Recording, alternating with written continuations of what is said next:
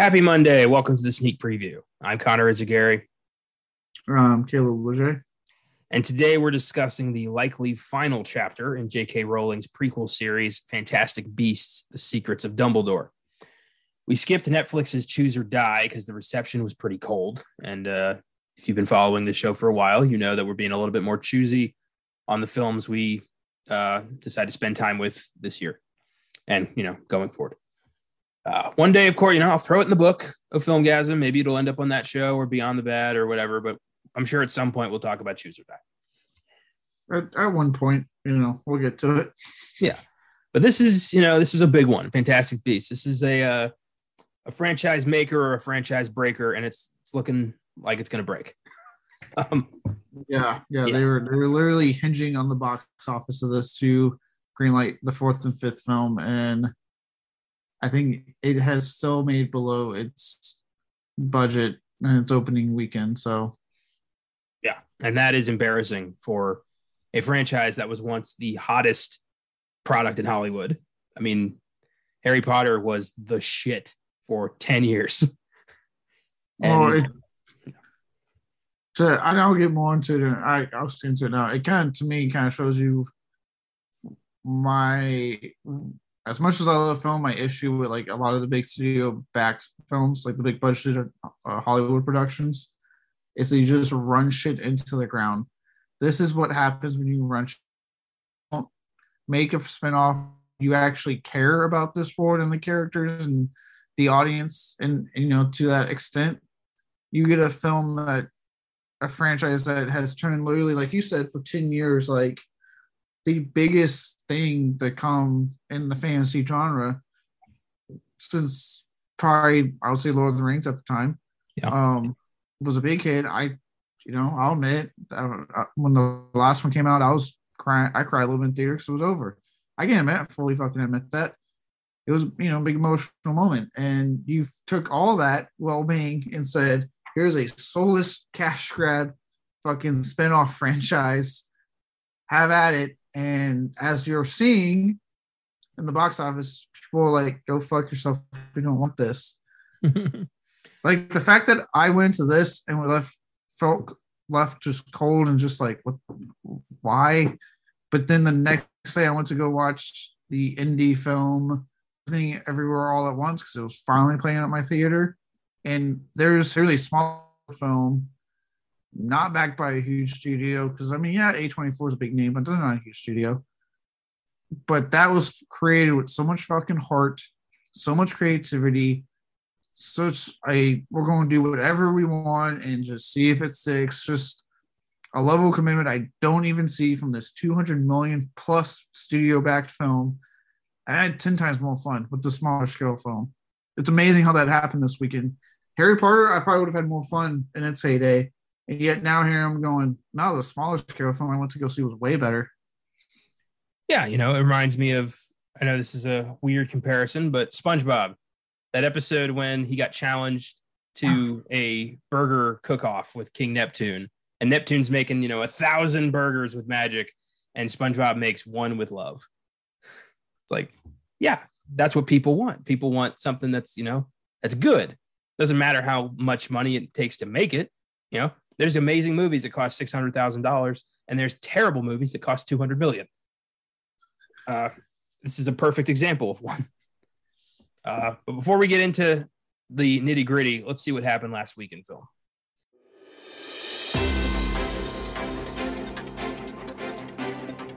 Last week in film.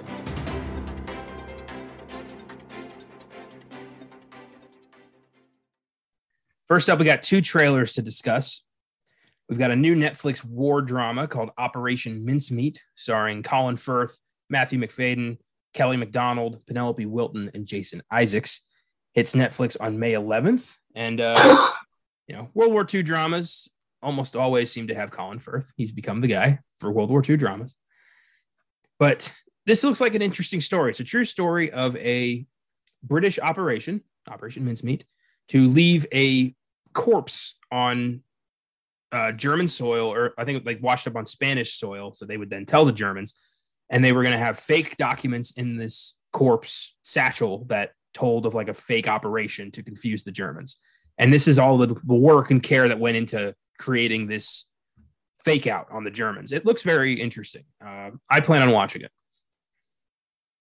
Okay. Uh, I have not seen trailer for this, so I don't know how to how to feel. Um, but it sounds interesting enough. So, you know, maybe I'll check out the trailer and see how I feel. Nice, fair enough. And it is Netflix, which, but their you know their track record this year's been pretty good. Yeah, it's been it was it's been better so far than uh it was last year. True.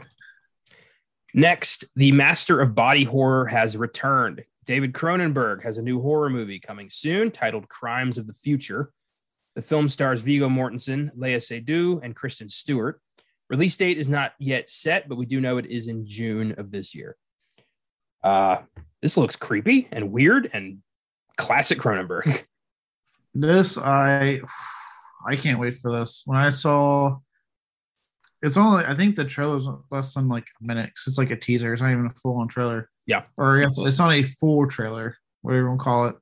Um, but this feels like old school Cronenberg, which we haven't gotten in years, like de- decades at this point. Like this old school body horror Cronenberg. I guess since like, I guess you could kind of count Dead Ringers. To an extent, yeah, yeah. So I'd say since the '90s, maybe. Yeah. We have not had we haven't had this Cronenberg, so to kind of see him going back to that wheelhouse, and and this just I don't know. Like I was I was hooked. I was hooked the moment I saw that trailer. I was like, okay, whatever this is, like I'm in. And just seeing him kind of go back to his roots with this, like I I'm really excited for this film. I'm really fucking excited for this. I got goosebumps when the title card from the mind of David Cronenberg came up because I'm like, oh, I haven't seen that in a long time. Mm-hmm.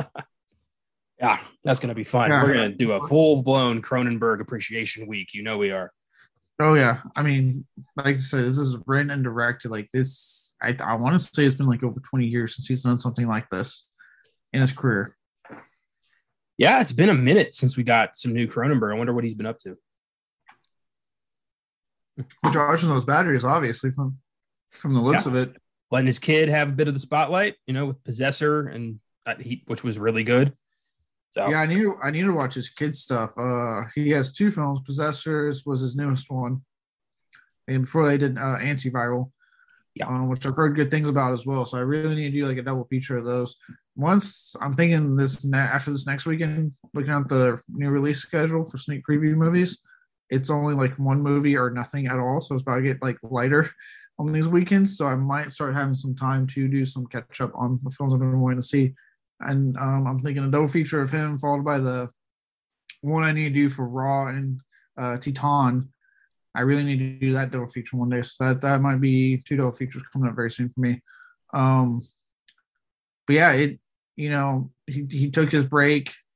Brandon, that's his son's name, kind of came out. I, I know he's doing a new movie as well. I I don't know much about, it, but I you know heard he's working on a new film, and now we have this. And I've heard I don't again I don't know how true this is. This shit's said all the time with festival films. Supposedly, someone claims to have seen the film already, and that they expect the last 20 minutes to literally fuck people's minds uh, mentally. That apparently it just like they were like, oh, people will not know how to handle the last 20 minutes of this movie. anybody could pull that off. It's David Cronenberg after like recharging his batteries for 20 years. Yeah. So, yeah. Like Videodrome times 100. I was like, if that you better not be fucking playing me, because if that's true, oh, I I don't know if I can handle. I'm excited. Yeah, I didn't ex- I I hadn't heard anything about this until you brought it to my attention, so I'm very excited now. I was not expecting a Cronenberg resurgence this year. Yeah, I had I had heard about it for a while because he was casting for it, and I was like, oh shit, Cronenberg's finally doing like, and that was a big deal. Was that he was casting and like it was supposed to be his own film, so everyone was like, oh okay. Obviously, he kind of went quiet with the pandemic and stuff, and then all of a sudden, this past week they're like, hey, so remember that Cronenberg film? Yeah, here's the teaser trailer, and here's it's coming out during Cannes, so it's it's gonna be a Cannes festival film. Um, Nice. and then there was rumor for like a day that David Lynch was also going to do a new movie that premiere at Cannes, which I cannot imagine that kind of Cannes for a new Lynch and Cronenberg. Like, holy fuck. Um, but Lynch the next day shot that down. I was like, I'm not working on your movie. Yeah, he doesn't need to. I feel like Lynch has done everything he wants to do. Like until something, you know, until lightning strikes him, I, I feel like we're not going to hear from David Lynch for a while. No. Uh, but as far as Cronenberg, long live the new flesh. I'm excited. Yeah, I can't. I can't wait. New Cronenberg is uh, always welcome. I know. I know. I, I can definitely speak on Josh on this one. Um, I know he's he's he's out doing the Navy thing right now, but he's a massive Cronenberg fan, so I know he is pumped. At just the thought of this. Hell yeah! Maybe that's when we finally break out the fly. Oh, we haven't we haven't done the fly on here, have we? We did the original one. Um, Josh and I did the original one, but we have not done the You know what? one. You know what's funny? I listened to that that episode thinking it was the 80s one. I didn't pay attention to the date you put on it. And I was like, oh shit, they did the fly. And I was talking, I was like, Vincent Price wasn't in the 80s one. and I looked and I was like, oh shit. And then I was like, well, I've already started listening to this. So I'm just gonna finish it now. That's why I always put the year because there's so many remakes out there. You want to be sure. And that was, you know, one of the early picks from the Book of Filmgazm, which was which has been so much fun. I love that we we do that. I mean, I never would have picked the 50s fly, but now it's part of our canon. Yeah. Josh has a nice uh set from uh Shout Factory that has all the movies. Yeah, I've seen that. That's that's so cool. Sweet. Yeah, June we got new Cronenberg coming. Uh, hopefully we get a more concrete release date soon, so I can start scheduling some shit. Yeah. Anything that tells me it's coming con so I can actually watch it. Um, moving forward, Susan Sarandon has replaced Sharon Stone as villain Victoria Kord for the upcoming Blue Beetle movie. Apparently, Stone's involvement was announced prematurely. She had not yet signed on. She was in final negotiations. They fell through, and the production scooped up Susan Sarandon. So, cool. Yeah. I Yeah. like I mean I like, I like Susan Sarandon, not a bad pick. Yeah. Um I still think it's weird that they're just making up villains for their films of, you know, utilizing the comic source material.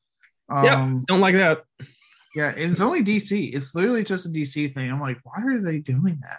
Even Marvel, when they have like a weird, obscure villain, like you know Iron Man three, Aldrich Killian, it's still somebody from their from their canon. It's still a character. Yeah, even when they pick, even when they've been going down the more obscure comics in general, like because that's what they've been reduced to. And now I don't mean that in a bad way, but it's like they've used all their big hits that they own now. Um, well, not now because they got some of that shit back. Um, Well, and they've managed to turn you know obscure comics into giant, colossal hits like Guardians of the Galaxy. Yeah, they're just- so they got the magic touch. yeah. So it's like they they that should tell you that you can do it. DC just like Jesus Christ, like and. I just don't. And with Blue Beetle, like that was supposed to be a max film, but now it's theatrical. So I'm like, you clearly have faith in this movie. So why not just use one of the fucking villains from the comic? Because you clearly have faith in the movie. Counterpoint, just just to be devil's advocate here.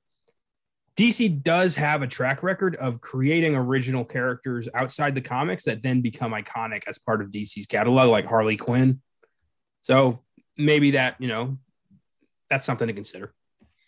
Isn't there like a bunch of like Arrowverse characters that are now like canon to the comics because of how successful that's been on the CW? Yep. Read that somewhere. Diggle, for instance, he was an original character for Arrow. He's now a comic book character. Chloe Sullivan from Smallville. Like, yeah, they've been uh they've been doing this for a long they- time. I think- yeah, I think the chick that played Dreamer, I think she announced that she's doing uh she's making her comic appearance now, so she's about to be a comic character. Nice. So Yeah. um, yeah, it's just so weird to me that it's like, but okay, DC, you do you. Again, look, I at this point I'm just I don't know if be mad or feel bad for that company anymore because like they're literally to me have been on a good path as of late. Just for the whole Discovery merger shit to happen. And then literally the jackass that's in charge of that to be like, so we want to do an extensive uh, overhaul of DC films. I'm like, why? Why? It's doing fine right now. Leave it the fuck alone. yeah, I, you know what? This happens so often now. I've I've become numb to it. It, it was just, I would have understood if they were so struggling had he said that. But when I read them, like, why? They're literally doing fine. Like Batman's still making money. You had Peacemaker be your biggest hit fucking show on HBO Max. Like, why? Like, don't touch shit. Like, you've been fine for a while now. Like, just let Hamada, it's the one that's in charge of that division right now, do his fucking thing because he clearly knows what the fuck he's doing. Yeah. Well, the more I learn about how little control DC actually has over their properties on film and television and how Warner Brothers is really calling these shots, it just it feels like a hostage situation. It is really it's sad. It's it's like if like, you know, they came in with that on Marvel and they're like, okay, now that we own Marvel, we know they're doing really good, but we want to do an extensive overhaul. Why they're doing fine. I don't know. You don't do that when something's doing good. You do it when it's doing shit. Yeah, Warner Brothers is like a pimp, and Disney is like a sugar daddy. like everything's fine as long as you provide.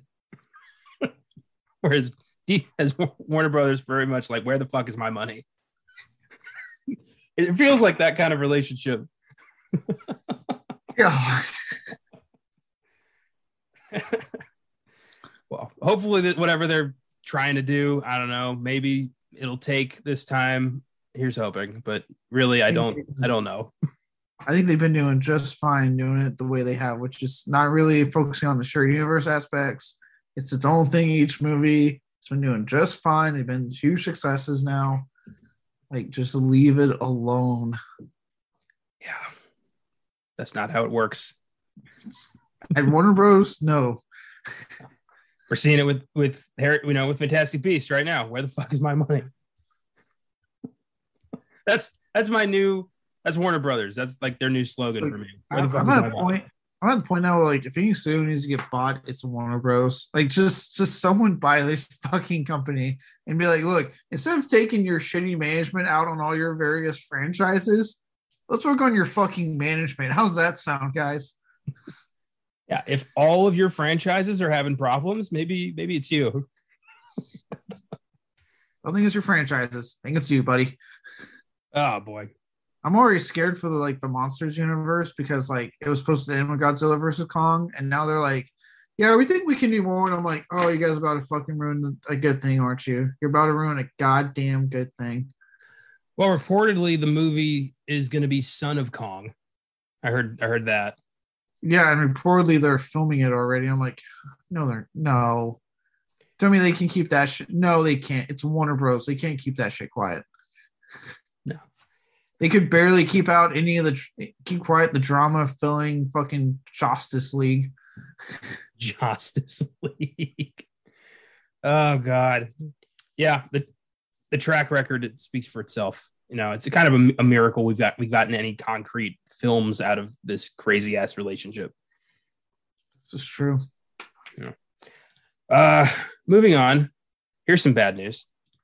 Uh remember Cuba Gooding Jr., Oscar winner from 96, Rat Race, that move that that horrif- horrifically offensive movie where he's like a straight dude who goes on a gay boat trip and is like, oh my god, hijinks.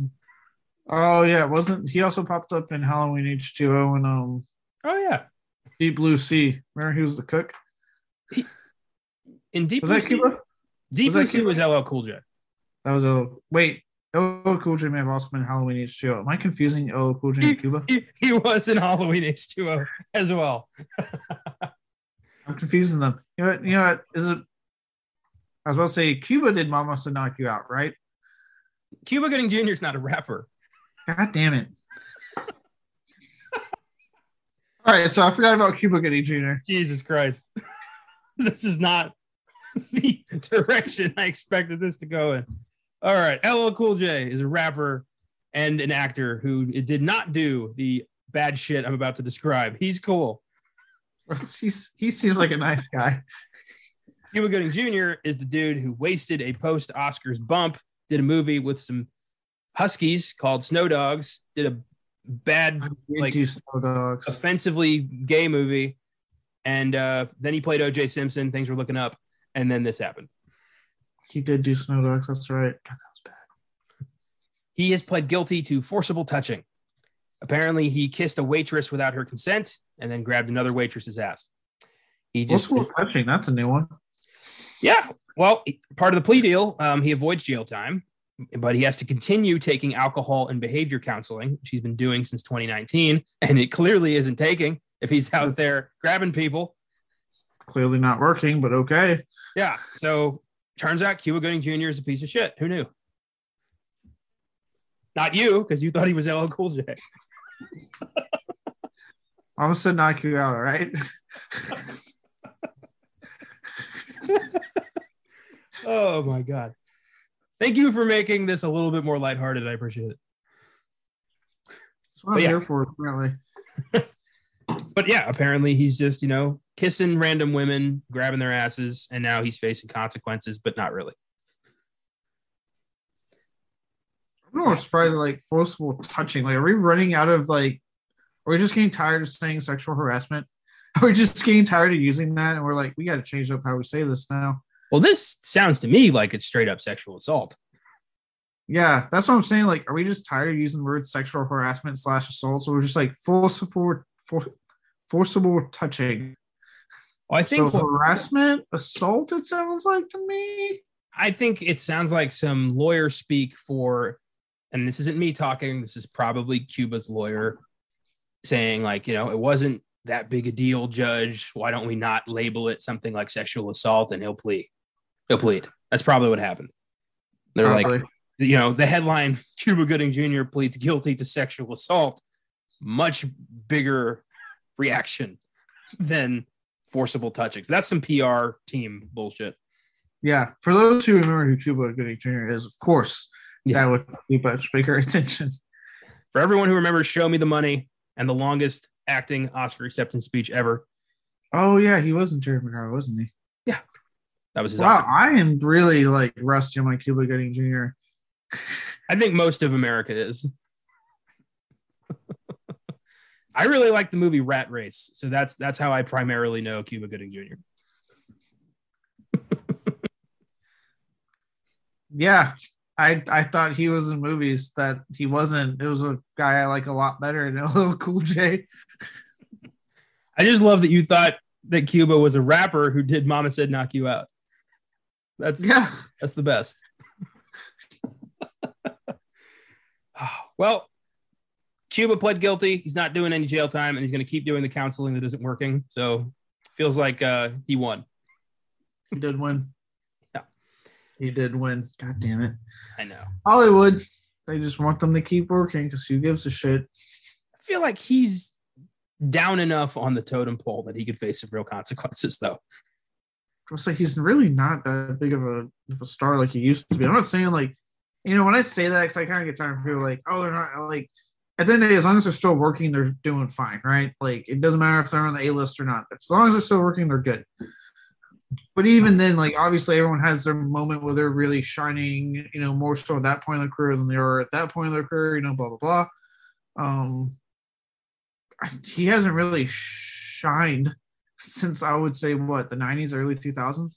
Well, he had that big moment with um, the People versus O.J. Simpson, the American Crime Story. Where he he played OJ, right? He did, yeah. That that got him some Emmy attention. So that was a good, good, good uh, career boost right. for him. I do remember hearing about that because that was that's Ryan Murphy, um, dude that does American Horror Story. That was like his big new show. Yep. And I remember when they cast him, everyone was like, "Really, Cuba?" And apparently, I guess he blew people out of the water with it. It's kind of the reaction he's had for most of his career. Really, Cuba? he's always like third or fourth choice, I would imagine. But yeah, uh, he's a piece of shit. So let that be known. Uh, I'm just at a point where I'm like, "Is everyone in Hollywood just a piece of shit?" Like, not LL Cool J. He's he's doing fine.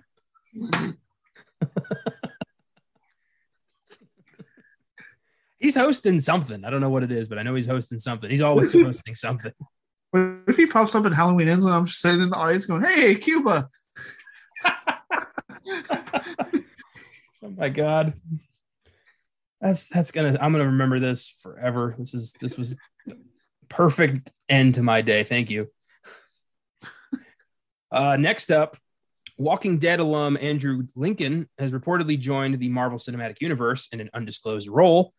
Fans have already begun speculating wildly. The biggest rumor is that he is going to be the MCU's Reed Richards, Mr. Fantastic, leader of the Fantastic Four. I must say, good choice if that's true. Yeah, and good for him because um, first off, this first time I've heard about this news. It has not popped up on IGN at all. I so I was unaware of this news. I usually use IGN to play disgusting uh, for everything. Um, but I mean, if this is true, like, hey, yeah, absolutely good for him. Um, because it looks like those Walking Dead movies that they were trying to fucking make a thing aren't being made a thing.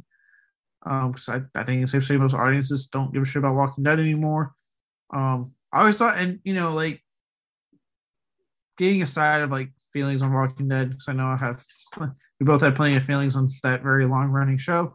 Yeah. I've always thought he was really, really good in that show. There's a lot of moments I'm like, this guy could get like a successful career. Cause like, um, because he was good. I think it was like season five of that show when it's like Rick snaps when he goes to Alexandria for the first time. That was some great A acting throughout um that particular season from him. Where like I think one of my favorite parts is when like he is like waving the gun around, he's fucking snapped. He's just like losing it. He's beating the shit out of Jesse's husband, and he's like, "You're gonna kick me out." Yeah, I love that. That's my favorite moment of for of Rick's in the entire series. Yeah, yeah. So like he he's had it in him. So to see Marvel saw something and said like, hey, we, we want to talk to you about something. Fact that's like you said, it's undisclosed tells me it's like major. Like this is a big role because usually it's like, oh, they're playing. You know when, oh, we got Frank Grillo play Crossbones. Okay, cool. You know what I mean? Like. No, this is hey, we're talking to him and it's undisclosed. Oh shit. Okay, this is like a big thing. Then like, what you got him for? Um, and it's not. You know, I don't want to get too much into it because I really do get tired of, to an extent, hearing the MCU fans on the internet like theorize about everything. After I'm just like, just shut the fuck up, let's wait for the goddamn movie. But if rumors are true and theories are fucking true, he's not the only Walking Dead actor because apparently there's that big fucking rumor push that Norman Reedus is are going to be our Ghost Rider. I think they should just go full Walking Dead for the Fantastic Four. Just get all of them. Andrew Lincoln as Mr. Fantastic, Norman Reedus as the Thing, uh, Going, going. Sarah Wayne Callies as Invisible Woman. Oh, okay. Uh, I don't know. Give me. I'm gonna say Lauren else. Cohan. Just, I was gonna say Lauren Cohan. I want to look at her more, but okay. Sure, why not? Lauren Cohan as Invisible Woman. Uh, try and think of a good Human Torch. Uh, give that to give it to Chris Evans again. yeah, fuck it. Let's keep Chris Evans. Why not? And Jeffrey Dean Morgan as Doctor Doom. Or isn't the don't the fans have a theory that we're, it's gonna be Ethan Hawke revealing himself as Doom? Yeah, there's a theory that going that uh, Ethan Hawke's character on Moon Knight, Arthur Harrow, is actually Doctor Doom under an assumed identity, which could be neat if they do it correctly, but uh, probably not. I, I don't put much faith. Like I said, I don't really put a lot of faith in the fan theories because like They're never right. yeah, they're never right. I get I kind of get tired of it where I'm like, I I get the fun, I get the excitement, but at the same time I'm like, let's just watch movie and see what happens, guys. Like just calm the fuck down. Yeah, fair enough. And this could be bullshit, you know? This could be misreported information. Andrew Lincoln could have nothing to do with the MCU. But I saw it from a few different sources, so I thought it was worth mentioning. Yeah, and I mean that's true too. Like a lot of times it could be like like I said, the whole thing with Norman is like it's literally people just going, Yeah, we we think he's talking to Marvel. We've heard. I'm like, well, so you don't know. And the thing I think why I think the way the reason I feel the way I do about all these like fan the- on these fan theories about who they're talking to is ever since the whole uh, fiasco with Jason Statham happened, where people were theorizing for fucking ever that he was going to play Bullseye in season three of Daredevil. I remember actually getting excited because that was when I was like kind of on board with all these fan theories and stuff. I was like, ooh, okay, that's interesting. And I was like, when they mentioned, I was like, oh my god, yes, like I love Statham. He'd be a perfect Bullseye. I'm like, he's MCU's going to get him. Fuck yeah. And then come to find out, because he heard about those rumors, and the push for it, he backed out. He got cold feet and backed out and was like, "Yeah, I was talking to Marvel, but I just with all the push going, I, I, I decided to back out." I'm like, "Fuck you!" So I have like a thing now, kind of against all those fans online. Where I'm just like, "Fuck you! You guys took the one thing I was excited for from me." Well, you know, with with Daredevil and Kingpin kind of getting their you know reintroduction into the MCU, maybe maybe Statham might you know express interest in making that act happen, you know, for real this time. I don't know.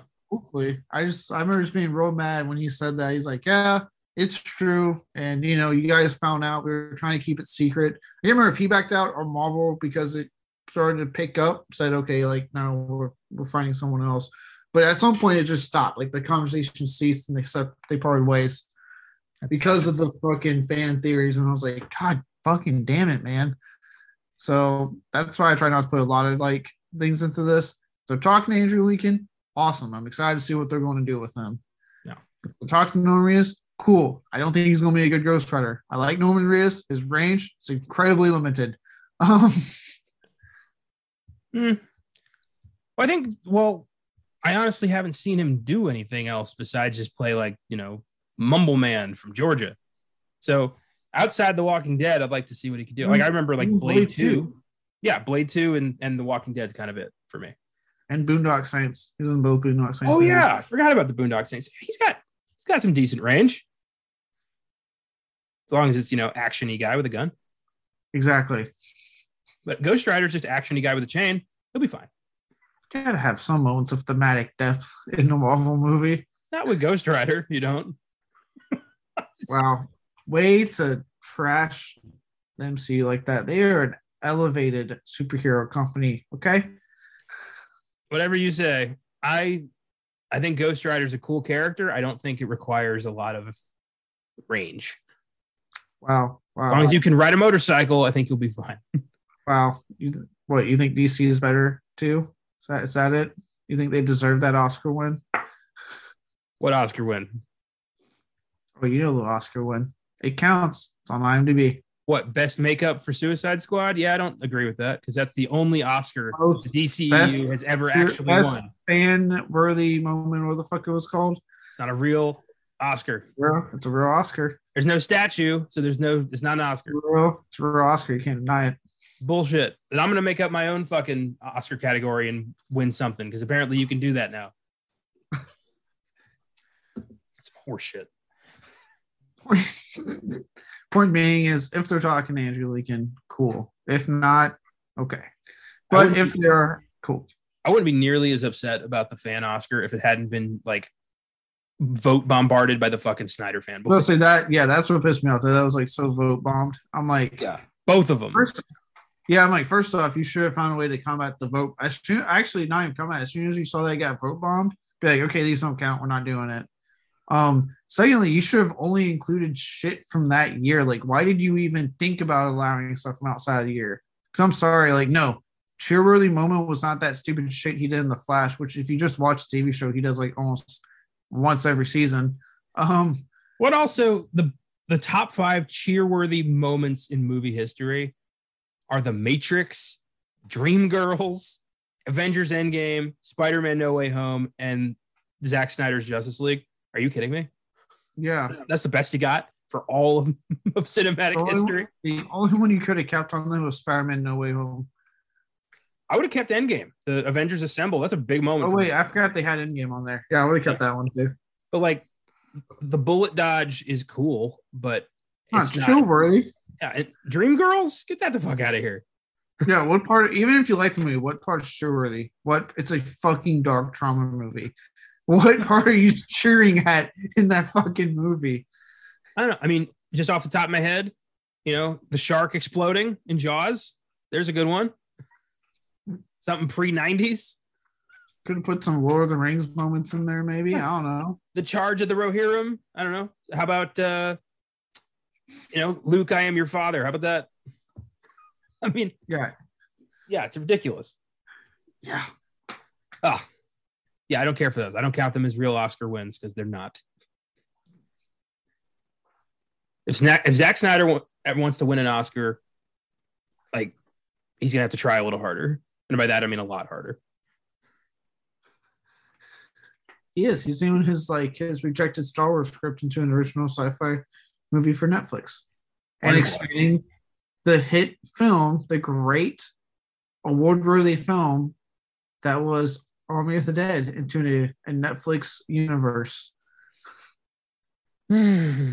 Luckily, I don't have to fucking watch it anymore. if I'm gonna skip Top Gun, you can be goddamned right. I'm gonna skip everything Zack Snyder does from here on out. I didn't even want to watch Army of the Dead. I watched it. it was, first, if I saw how long it was, I was like, "Are you fucking shitting me? Two and a half hour zombie film? Why?" And then I watched and I was like, "Oh god, this is bad." Yeah, and then I think that won the like movie moment of the year, didn't it? The fucking zombie so. jumping into a helicopter. Yeah, which I'm like, really? That moment? No. Unbelievable. I.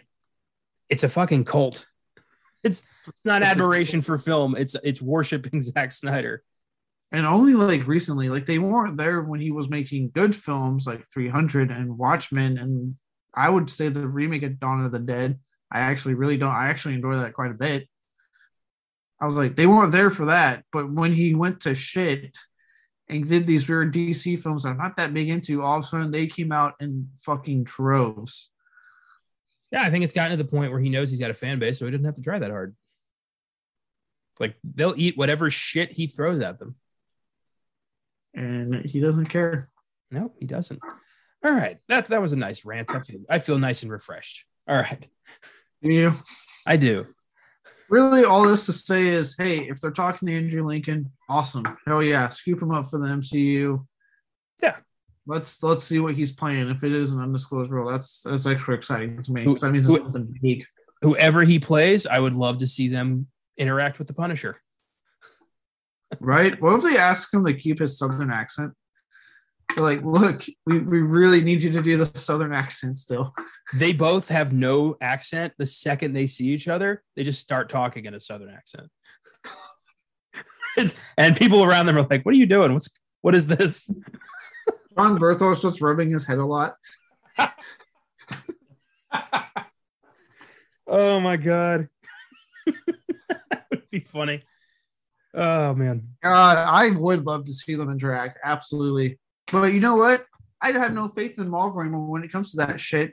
Because I'm still mad that you had two Game of Thrones actors on screen in Eternals and not a single fucking joke was made.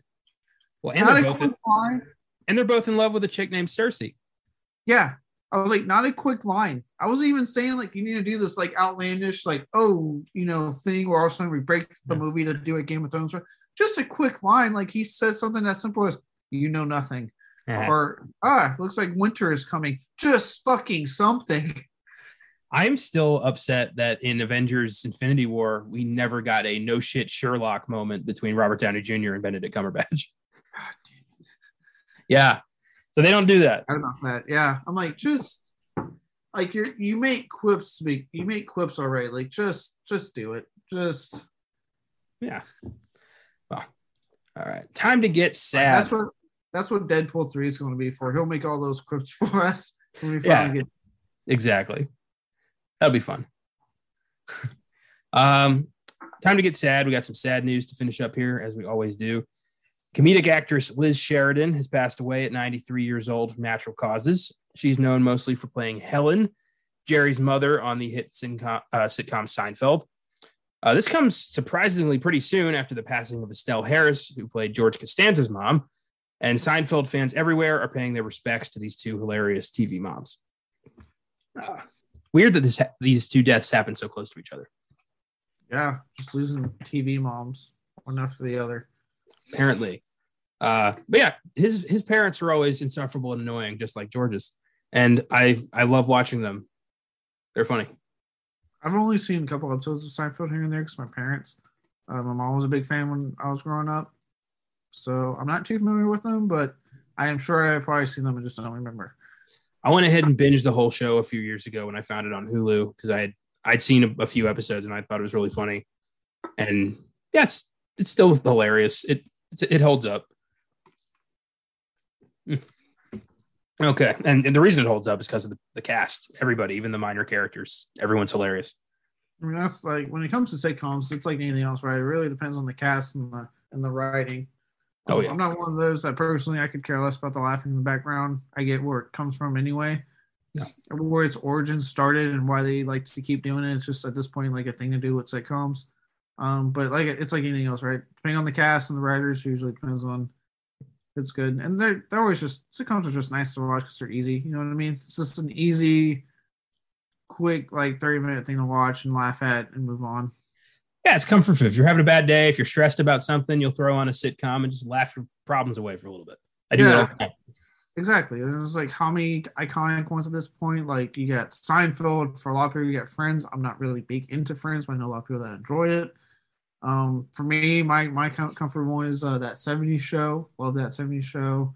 Um, I know you're not into it. I know you're not a fan. I do like Big Bang Theory. I know you're. I know. I know. I think it was Sheldon. You said that really was the main reason that turned you off a lot. Um, which I get. I, I get. I get where you're coming from. Um, again, I'm a fan. Um, if we're going road classic, I I love my all time comfort one is actually Boy Meets World. That's my my all time comfort one. Love that show. If we're talking laugh track sitcoms, my my go to, my all time favorite is Frasier. I I adore Frasier. I've watched that show all eleven seasons like seven eight times. It's just one I could watch forever. Frasier is solid, honestly. Frasier's funny as hell. And then uh Third Rock from the Sun. I love that show as well. That's a solid, just great idea, great concept, incredible cast, and uh, just a, a nice, you know, laugh your troubles away kind of show. Mhm. Um, yeah, and you know Seinfeld, of course. Never, never really liked Friends. Uh, Big Bang Theory, I couldn't stand, and that 70 show is funny for me, but like I need it in like doses. I can't watch in like so much of it at once. I need like three episodes and then I'm good.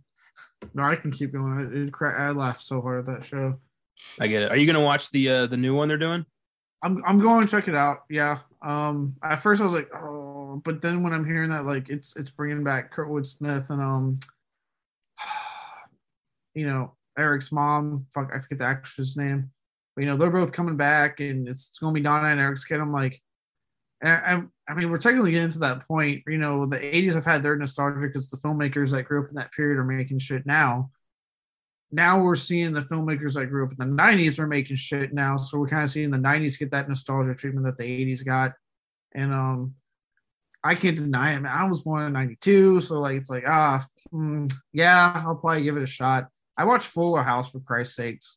Like I gave that one a shot because I was like, oh, I did like Full House. Let me see how this one goes, and I'm like, cheesy, it's stupid, but I can't stop watching. Again, comfort. I was like, eh, it's an easy fucking watch. I laugh a couple times here and there. So Frasier's coming back. Kelsey Grammer's Yeah. been working on a on a revival, but apparently the rest of the cast isn't involved. So I'm Yeah, like, it's- ah. it's a weird revival. Like Paramount Plus, they're reviving a lot of shows, and I saw that was one of them. And it's weird because yeah, it's like they're not all coming back. It's like strange. I actually look since we're just admitting things we watch. I've been watching the iCarly revival because I used to watch the original show when I was uh, younger. Uh, I've been watching that, and I'm like, this is actually kind of, kind of funny. Like, I laugh. It, it cracks me up. Okay, that's nice. I'm I'm just concerned about the Frasier thing because the reason that show worked is because of the chemistry of the lead characters. You know, you had Kelsey Grammer, of course, David Hyde Pierce, John Mahoney, Jane Leeves, and Peri Gilpin. Like all of them together made that show hilarious. So if you take all of them out, but Kelsey Grammer, I don't think this is going to work. Yeah. Well, that's what I said to my original point. A lot of sitcoms work to me largely depending on the cast and how much you get invested into the cast. Probably more than any other type of comedy out there um, when it comes to TV. Like you have to be invested in these Yeah. characters. And yeah, You gotta and have like, those- You got to have those will they, won't they relationships. You got to have those milestones. You got to have those emotional moments. And, you know, if you don't buy the cast, you're not going to buy any of that. Yeah, and in case of Frasier, you're doing a reboot, and if you're like, we're going to take out every all the cast members except the title characters, like, then why am I watching? Yeah. I Well, like, first of all, gotta cast you. first of all, you know, John Mahoney died a few years ago. So already it's like, is this worth it if we don't have Martin? Like, no. Yeah, and like it to me, like whereas like I know Superior, like you just brought up right that '90s show, where they're like they're not bringing back the whole cast, obviously, but it's like it makes more sense to me though that they're may not bring back the whole cast because it's Donna and Eric's kid, kid, and as we've seen in life, you don't always stay friends with people you go to fucking high school with, um, or even college with. So it's like to me, it makes more sense that the whole cast may not return for that and even then, I'm sure they can convince Mila Kunis. And even I know Ashton Kutcher doesn't really act a lot anymore. He's more about his businesses. Um, but I'm sure they could convince them to do like a cameo at some point and come back here and there. Well, especially um, since you know Ashton Kutcher and Mila Kunis are married with kids now, it'd be nice to see that. You know, they'd probably do it together. Yeah, I'm sure they do it again if I have time. I'm sure it won't be hard to get Wilmer Valderrama to come back as Fez. You know what I mean? Like I'm sure they'll be back. It'll be like uh, it'll be like Full House, right? Where they were like, yeah, it's this. You know, these people grown up with their own kids, but they brought back up until um Lori Loughlin felt the need to get involved in that college fucking scandal with her kid. Um, yeah, they were all back up until that point. Um, and they actually even made jokes about the the Olsen twins because they had asked the Olsen twins like, "Hey, would you want to come back just uh, as your character?" And they were like, "Yeah, no, we're very much adamant about not acting anymore." So they actually had like little funny jokes they would make where they're like, "Yeah, they couldn't make it. They're doing their fashion thing," and then they just stop and look at the camera. So not exactly subtle about it. That's not subtle, but I mean, they they admit they're like, "Hey, it's no hard feelings. We're just going to have our fun." I don't know. They don't seem like the type to take take a joke. But whatever. I was like, well, I don't know about the chick that plays Stephanie and DJ in them, but come on, Bob Saget, John Stamos, they can take a joke. We know. No, I mean, Saget. I mean the Olsen twins. Oh, even the Olsen twins. Yeah, I know Bob Saget can take a joke. Are you fucking kidding me?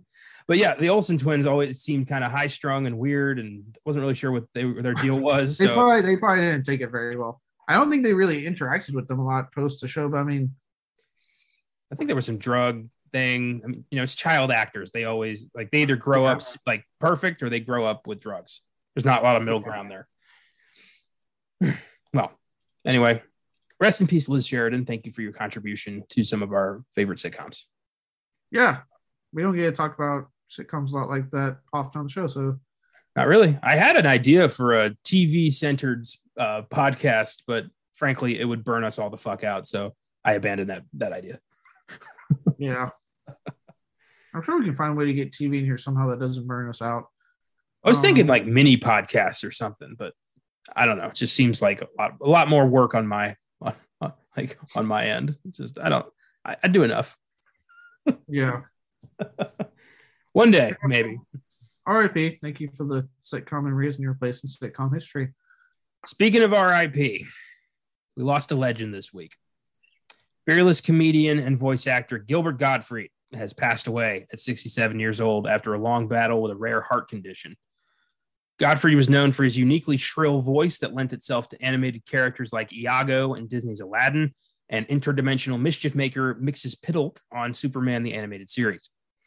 He also appeared in films such as Problem Child, Beverly Hills Cop 2, The Comedian, and A Million Ways to Die in the West as a fake Abraham Lincoln in a scene that always makes me laugh.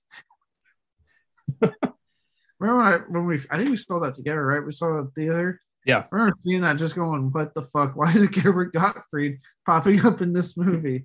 Well, I just love Seth MacFarlane turning to his friend, like, I don't think this is really for the president. just like matter of factly, like something's off about this guy. Oh God, I I was so fucking sad when I heard, when I found out about this.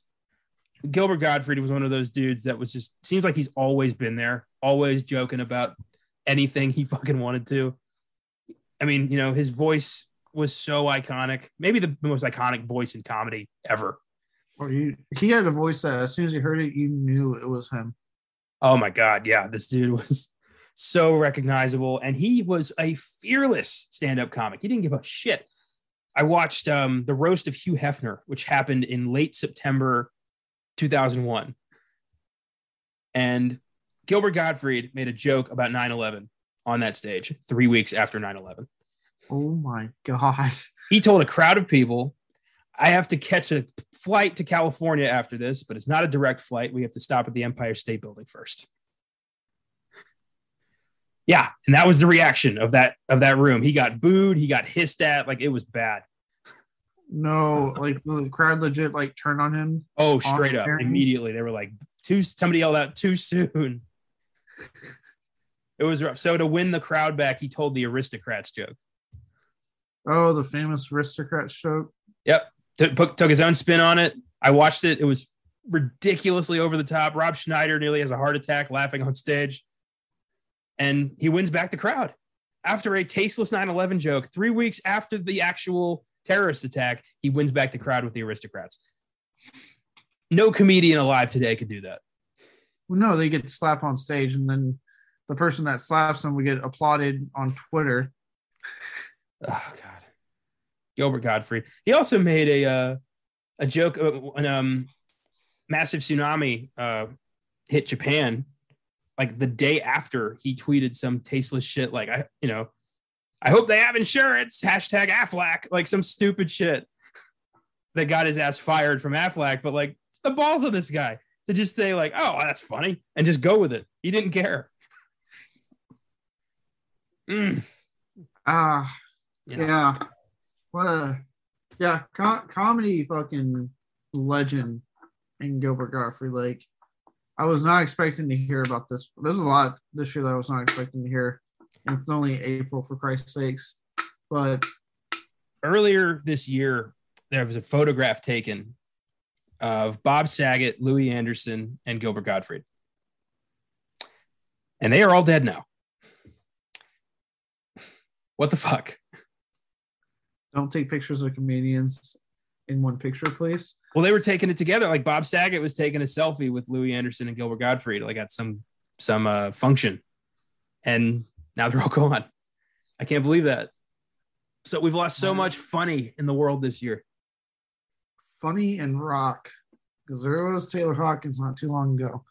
I, I'd label him as you know part of the funny. I saw Studio Six Six Six, dude. It's fucking hilarious. It's really funny. Ah, what a bummer, man.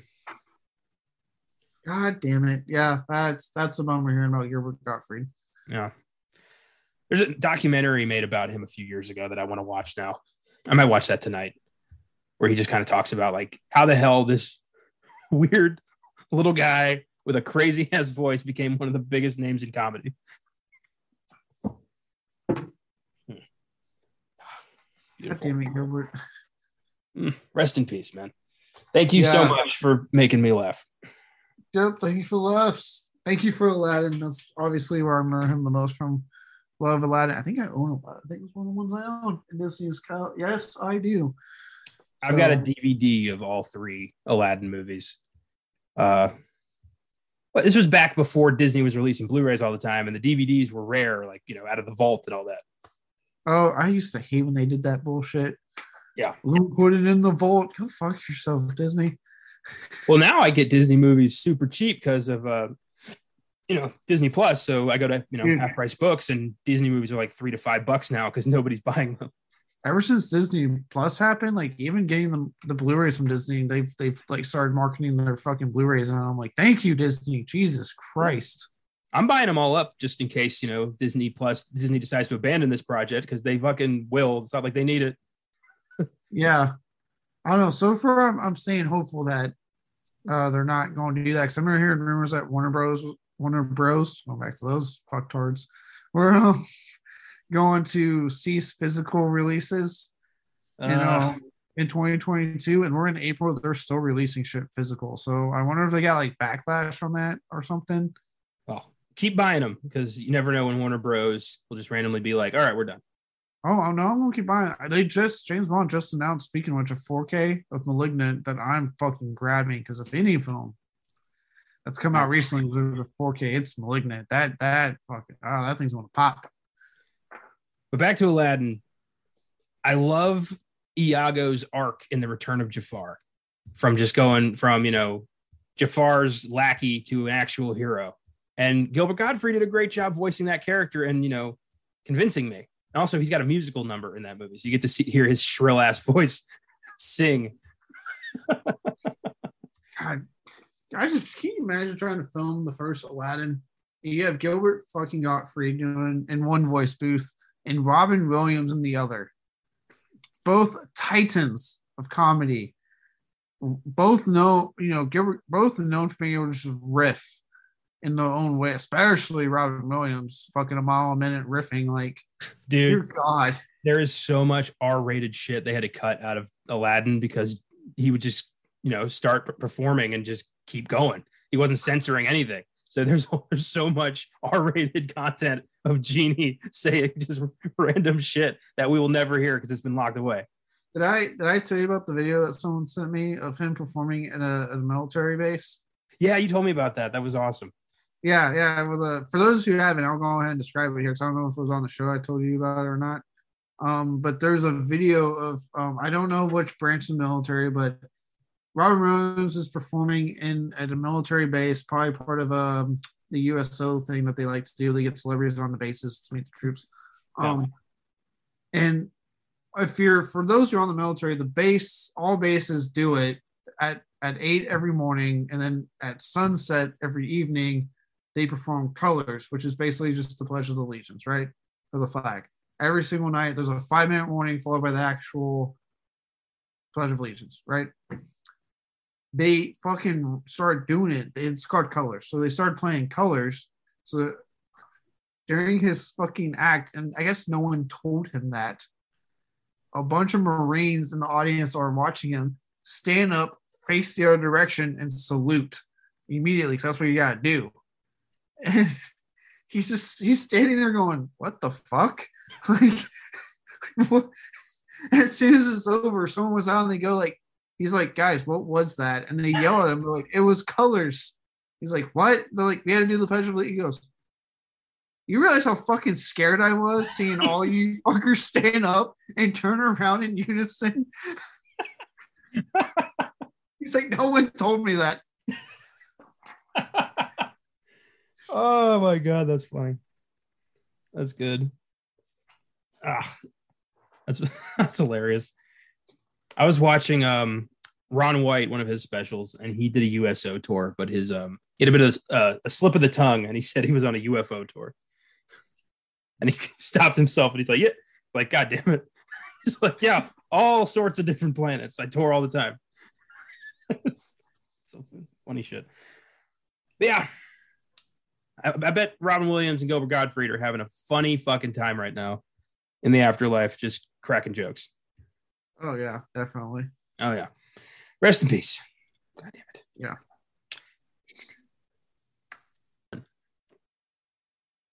Okay, with that, um, time to get to our films of the day. As always, we've got the recent Shudder release. Uh, so, Caleb, why don't you tell us a bit about The Cellar?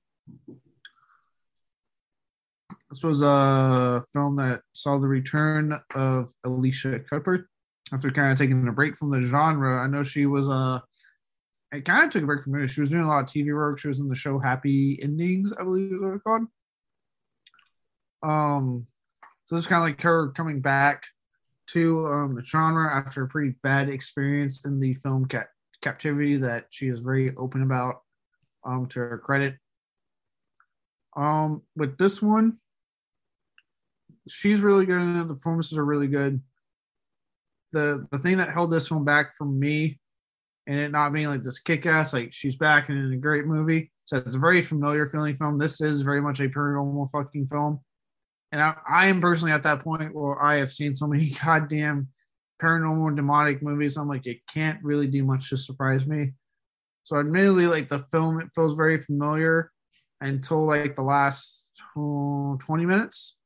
And it takes this fucking turn into like uh, like Fulci's vision of hell shit, like that you kind of briefly see in the beyond, like just this left turn out of goddamn nowhere.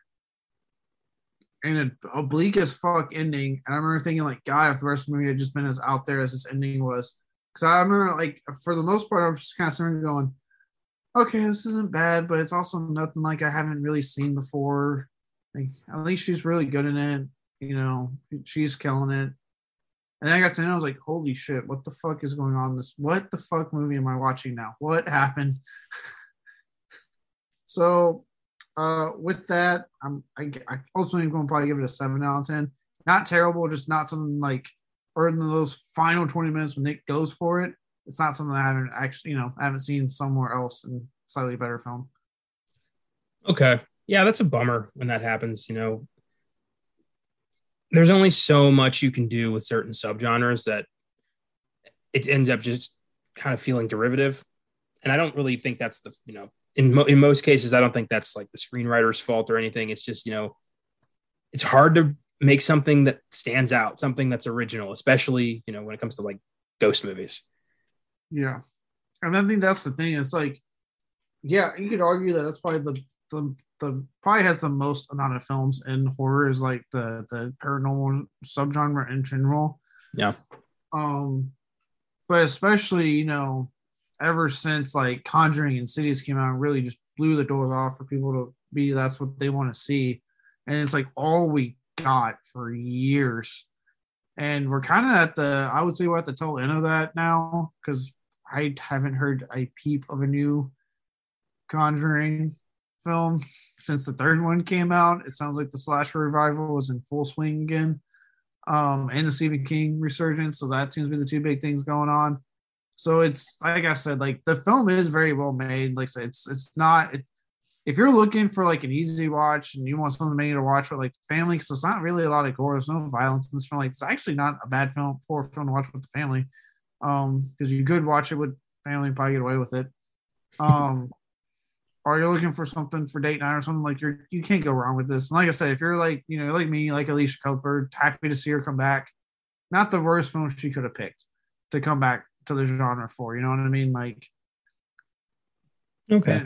based, based off interviews, it sounds like she's she really enjoyed her time on the film. So like I said, it's just it like I said, for me the biggest thing, biggest thing holding it back was like it's just a lot of it was stuff I've seen before.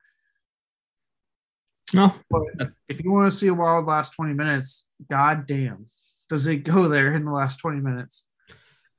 Well, I'll, you know, as I've been doing with all the Shudder releases you've been talking about, I'll throw it in the book, and uh, you know, if it comes up as something we do down the road, great. Yeah.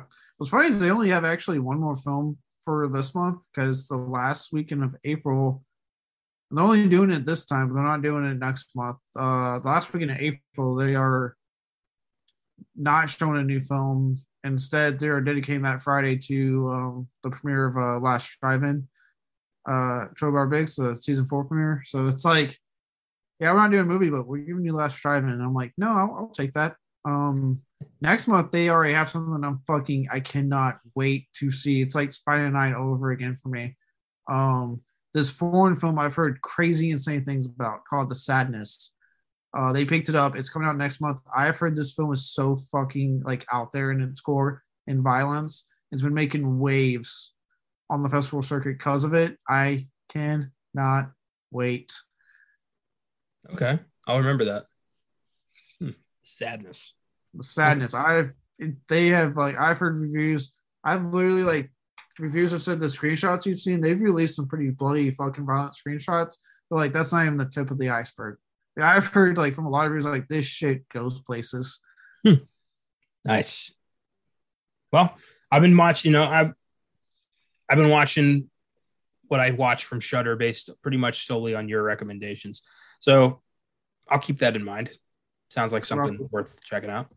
Sadness might be a recommendation. Um, from what I've heard about it, it's like, fuck yeah, Shudder got this type of thing. Like it's it's been getting a lot of like good press and like saying like if you're a horror fan, you gotta check this one out type of stuff. Nice. Um, with that, let's talk Fantastic Beasts: The Secrets of Dumbledore. Uh, yeah, here we go. This is the third film in what, by all accounts, should have been a surefire win for Warner Brothers from day one. Uh, 2016's Fantastic Beasts and Where to Find Them uh, was a huge hit, but as we said earlier, pretty sure that's mostly due to the fact that Harry Potter was, you know, coming back and everyone was freaking out. Uh, the film itself, I watched it again for the first time uh, a couple days ago before I went and saw the third one, and I found myself wandering out of the room to do other stuff. It's a very dull film. Yeah. Then 2018, Fantastic Beast: The Crimes of Grindelwald, the one that proved to everybody that while J.K. Rowling is a really good storyteller, she's not a very good writer. So I get script writer. I, I know what I said. but it's uh yeah, this one was just awful. Um I blocked out all memory of it. When I went to see uh Secrets of Dumbledore, I saw it at the Drafthouse and they had a pre-show that did kind of a you know previous, previously on Fantastic Beasts and gave you a play-by-play of part two in case there was anything you, you forgot about. And I had forgotten everything. I didn't remember anybody's name. I didn't remember events of the film. I just it was an empty slate. I Oh. I legit thought the characters they were introducing in this one, Mhm. Like in this new one, all the characters, I was like, "Are these new characters?" And then when I was looking it up, I'm like, "Oh shit, they were in the last movie." It's like, where the fuck did they were they in the last movie? Same deal. I had a whole thing prepped about how like we're just now meeting his indispensable assistant, and then it's like, no, wait, we met her last time. Yeah. I had to like I had to make sure when I was writing my review because I was about to be like, are they is this really a film they introduced much new characters like we haven't seen them before? And I look and I was like, oh no, they did introduce characters. I just forgot because that's how bad your movie was. Yeah, exactly. And this one, Fantastic Beasts: The Secrets of Dumbledore, was not supposed to be the end of the franchise. There's there were two more in the original game plan here, but after the last one underperformed drastically, and this new one is underperforming even worse. Uh, Warner Brothers is probably going to kibosh this and Yeah. Probably start from scratch on something Harry Potter related in like five years. Yeah, like I said, I've heard rumors of HBO Max shows being um, considered. I know we kind of talked about it before we recorded. Um, so to further support, because I haven't finished episode yet, what you guys were talking about on Oscar Sunday. Um, so because I know Austin listens to our shows as well. Um, so this applies to his his ears as well.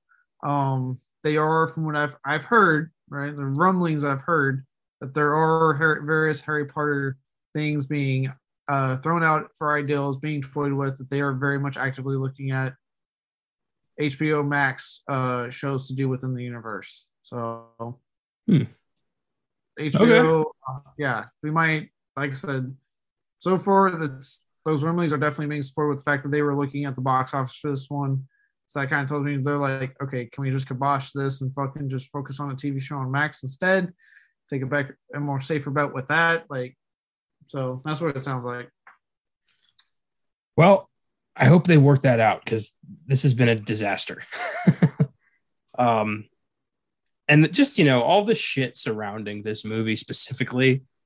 Uh, I mean, fate was against it. First off, you know, there's the pandemic, which is still imp- in, um, impeding theater release, box office, you know, to a degree. Then you've got J.K. Rowling's constant stream of transphobic tweets that she can't seem to stop. It's like pandemic to a degree because Batman has made 750 million right now. So to True. a degree, yes. But out, but with no pandemic, that movie would have skyrocketed to a billion dollars by now. Probably. It's, it's the fact that it's still making money is pretty fucking impressive. That is good. I'm happy.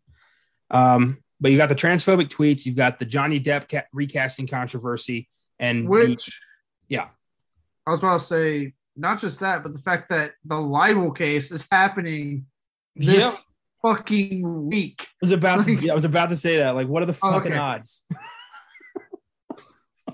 Like, did Depp do that on purpose? Was he like, I want to fucking sabotage this film that you fired me from? I don't think that was his call. I think that just happened. but yeah, that the libel case is happening right now. So everyone's looking at, you know, Johnny Depp and the psycho whore he got hitched to. Uh I'm not mincing words. I hate her so much. No, I don't like her either. Yeah. Have you seen the videos of like what's been going on with the libel case? How like mm, I her mean- assistant has hmm? I've been reading things here and there, so I, I don't know what her assistant said. or her assistant talked about how mentally and physically abusive Amber Heard has been to her over the years. And as she's laying out specific examples, the camera is panning over to Amber Heard and you can see her ass smiling. she's a fucking sadist. She enjoys destroying people. You know what's scary? She's from Texas. She's giving Texas a bad name. Yeah, she's she's giving. Well, yeah, it's, well, actually, you know what? What some laws Texas has made, is she really giving Texas a bad name? Texas She's kind giving- of like, she's giving gold digging whores a bad name. That's for sure. there we go. I can take that. I was about to say Texas kind of fucking itself here. Yeah, Texas already is, is not in you know is not winning any popularity contests right now, regrettably. Uh, No. and Amber Heard isn't helping. But the weird thing is, people are still like, she's probably going to win this. It's it's fucking ridiculous. They just they don't take abuse against uh, domestic abuse against men seriously in any capacity. I've seen videos of them at red carpet screenings, and he she like raises her hand to wave at somebody, and Johnny Depp fucking flinches because he thinks he's about to get smacked. Like that's that's horrifying. He's like I I, I want justice. God damn it, we No, all want still- justice. Look, it's been my whole thing when I talk about the Me Too movement, which is I'm glad there's something to get people to, to speak up and finally you have their voices heard. But surprising to me that the only people allowed to do that apparently are women because apparently children and men we don't listen to when it happens to them. I'm like, what the fuck world do we live in that we I'm I'm I'm one of those I'm like, look, I want to listen to anyone that tells me. I don't care your gender, your age, like abuse is abuse. Like it doesn't matter if it's you know who it is. Like it's it's horrific in any way. And actually I'd argue, no offense, ladies, child abuse is the worst fucking thing to me. I'm sorry. You you can in some cases fight back. A child cannot. Oh boy. Okay, might want to. All right. I'm not that. saying I'm not yeah, I'm not saying like I'm not condoning abuse, but I get more horrified when like a child comes up about some shit that goes on. That makes me want to kill someone. Well, I'm just uh I'm just bummed that Johnny Depp's gonna lose probably his career over this. I'm he was an idiot for hooking up with her in the first place. And um this movie Wasn't there, Hmm? Wasn't there rumors like swirling that she was like why Jason Momoa and like Lisa was it Lisa Monet? Is that who he's married to? Mhm. We're like supposedly like splitting up, and now they're amending, they're they're rekindling their marriage. yeah, she's been yeah, she, because of you know Aquaman 2 and all that. Mhm. Um, I don't think it's true. I, I I gotta choose to believe he's smarter than that. I would so too. So, like I said, I hear they're making up, so it sounds like all things are good now. But I just remember hearing like like that was a big rumor was that it was because of her, and I'm like, well, I don't like Amber Heard. Where's the evidence that it's it's her? And like you guys think, Well, so that's happening while this movie comes out. it is amazing how like everything's against this film. Johnny Depp got fired from this movie over the over you know uh, allegations of domestic abuse, and they hired Mads Mikkelsen to replace him. And frankly, he phoned it in. Ah, He's still better than Johnny Depp, I thought. And I don't even like. I usually like Johnny Depp and stuff, but I never really thought he was that good in the second film. And I, I blame the script more than I blame him. I think these scripts are just not good for these guys playing this role. I think Depp at least was trying to do something different with a character. Like he was trying to bring some menace or some unique, weird shit to this guy. I feel like Mikkelsen was just playing like a politician. Like there was no. I, Well, that's didn't- that's what the movie was. Like that's what the fucking movie was. I Well, it's such a Mikkelsen was- drastic change in the character, though. Like I didn't feel that from like take for instance, Chamber of Secrets to Azkaban. You know, new Dumbledore, but it wasn't jarring because the character felt the same. But again, that's good script writing. That's why I say I don't. I'm not taking it out on Nicholson. I'm taking it out on the script. I think it's horrendous script writing. It is. Um, so there's that, and then on even more dre- uh, dressing on this shit sandwich, Ezra Miller. Oh yeah, that that douchebag that just like assaults people randomly. Yeah, that that's all coming out as this movie's coming out. It's like it's amazing. This thing was just you know rolling down a cliff regardless. Uh, so let's talk about it a bit. Um, first we've noticed a weird trend that in prequels of fantasy sci-fi stories, they always seem to go straight to fucking politics. Yeah, I, I think I, I yeah I asked you that. I was like, why is this just like a thing? Yeah. And I started thinking about it. I'm like, it is a thing. Why is this a thing? It's like they all watched Game of Thrones and thought like everyone really liked the politics in Game of Thrones. I was like, yeah, but it made politics fun somehow. They made it riveting. yeah. I mean, you look at the Star Wars prequels, you look at The Hobbit, you look at Fantastic Beasts, and it's it's like we need a drawn out story that could be told in one movie. And it's got to get political, it's got to get confusing, it's got to have a lot of unnecessary characters and like it's weird. Uh Fantastic Beasts, Newt Scamander is still somehow our main character, despite the fact that he has zero relevance to the story. Right. And he's kind of boring. Like he is not the most fun main character Yeah. to exist. you get a vibe that Eddie Redmayne is very done and wants to do something else. Yeah. The only character I feel like and then like was Dan Fogler who plays Jacob. Yeah. He was one of the few things I loved about the first one. I thought the dude was just so funny. And then they they like they severely under underutilized him in the sequel. You know the the crimes of Grindelwald, secrets of what the fuck the second second one was called. Um, Yeah, Crimes of Grindelwald that you had it right. there we go. I'm forgetting the titles already. I don't really like these movies. But I remember thinking, like, why is he so underutilized? Like, he is literally your best asset. He's the only one having fun on this fucking movie. Well, see, you know, we've never seen a muggle like experience the wizarding world for the first time. So that was a neat new thing we got to see in Fantastic Beasts 1. But they keep running out of reasons for him to be here. Yeah, even this one is just like they keep him because he has such a good heart to just stay.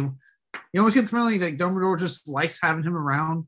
He's just like, I just really like having you around, man. I just Well, they also like they needed him. The whole giving him a wand thing was just so he would look like he was killing Grindelwald. They're trying to kill Grindelwald for some reason. that was a weird plan. Yeah, like I don't they made it seem in the trailer like he was going to get magic powers or something. Like that was like oddly misleading. yeah, I was like, so is this? Are they trying to explain how like the whole Muggle, you know, born wizards here? Like, is this, is this what we're?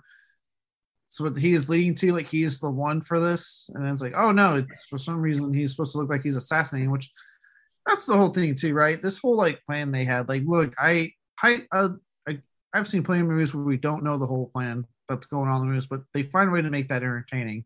And this one, the whole time, like this whole plan, I like to know it, and also it seems incredibly stupid. Yeah, I feel like you know J.K. Rowling watched like video of Parliament convening for like three hours and decided to combine that with with with some Harry Potter magic, and this is what we got. Uh, Parliament convening. yeah, I was starting to think I was gonna say C-SPAN, but I'm like, that's not what it is in England. She was watching Parliament convening, convening while writing the script, and then also getting on Twitter to continue transphobic tweets. Yeah, one hand writing the script, the other hand writing the end of her career. Yeah, just constant, just double task. Uh, you know, say what you want. If she does tank her career, which looks it's looking more likely she's going to do, she's still going to be collecting million dollar royalty checks on Harry Yeah. Potter for the rest of her life. So what is she really losing? Yeah, I mean, like ultimately with all this shit, I think that's what's crazy, right? Like, she's still gonna make money. All the people that went down during the Me Too movement, they're still going to make money off their royalties. Like, yeah, they don't have a career anymore, but they're they're still making money. Even the whole the you know Marilyn Manson thing, he's still gonna make money off his fucking royalties off his like, very successful career. Yeah. I'm like, yeah, I'm glad they're getting justice, but how much are they losing? Like, how much? Reminds me of a Lewis Black quote I love from one of his stand-up bits. The good die young, but pricks live forever. Yeah, Anyway, I mean, like you said, what's it? Kevin Spacey, he'll be obviously fine because his witnesses mysteriously die. yeah, four of them, which is fucking crazy. oh, no. I can't believe no one's investigating that. I feel like the more I say about it, I'm gonna fucking disappear. Um, I read somewhere in the supplemental material that JK posts on Pottermore, her website, where she like Oh keeps, yeah, keeps putting more backstory, and I guess it's all canon because she she wrote it.